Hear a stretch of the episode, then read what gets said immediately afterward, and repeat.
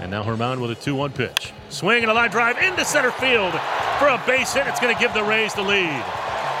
The Arozarena will score on the RBI single by David Peralta. 1 0 Rays here in the fourth.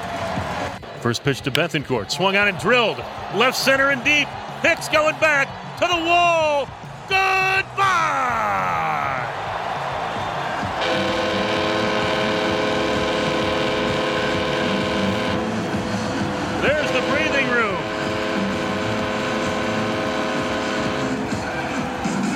Christian Bethancourt with his ninth home run of the season.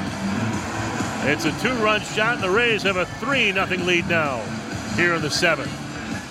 And the pitch. Swinging a little looper behind the mound. Going to be a tough play. Charging. Weissert throws, and he threw it away. Runner safe at first. Scoring on the play from third, Margot. Ramirez comes home. He will score as well on another Yankee miscue. It's 5 0 Rays. Again with the infield back. Banda ready to pitch. And that one missed inside ball four, and it walks a run in. A 6 nothing Rays lead.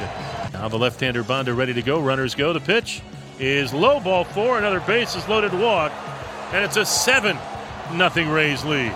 As Jose Siri scores on the walk to Diaz.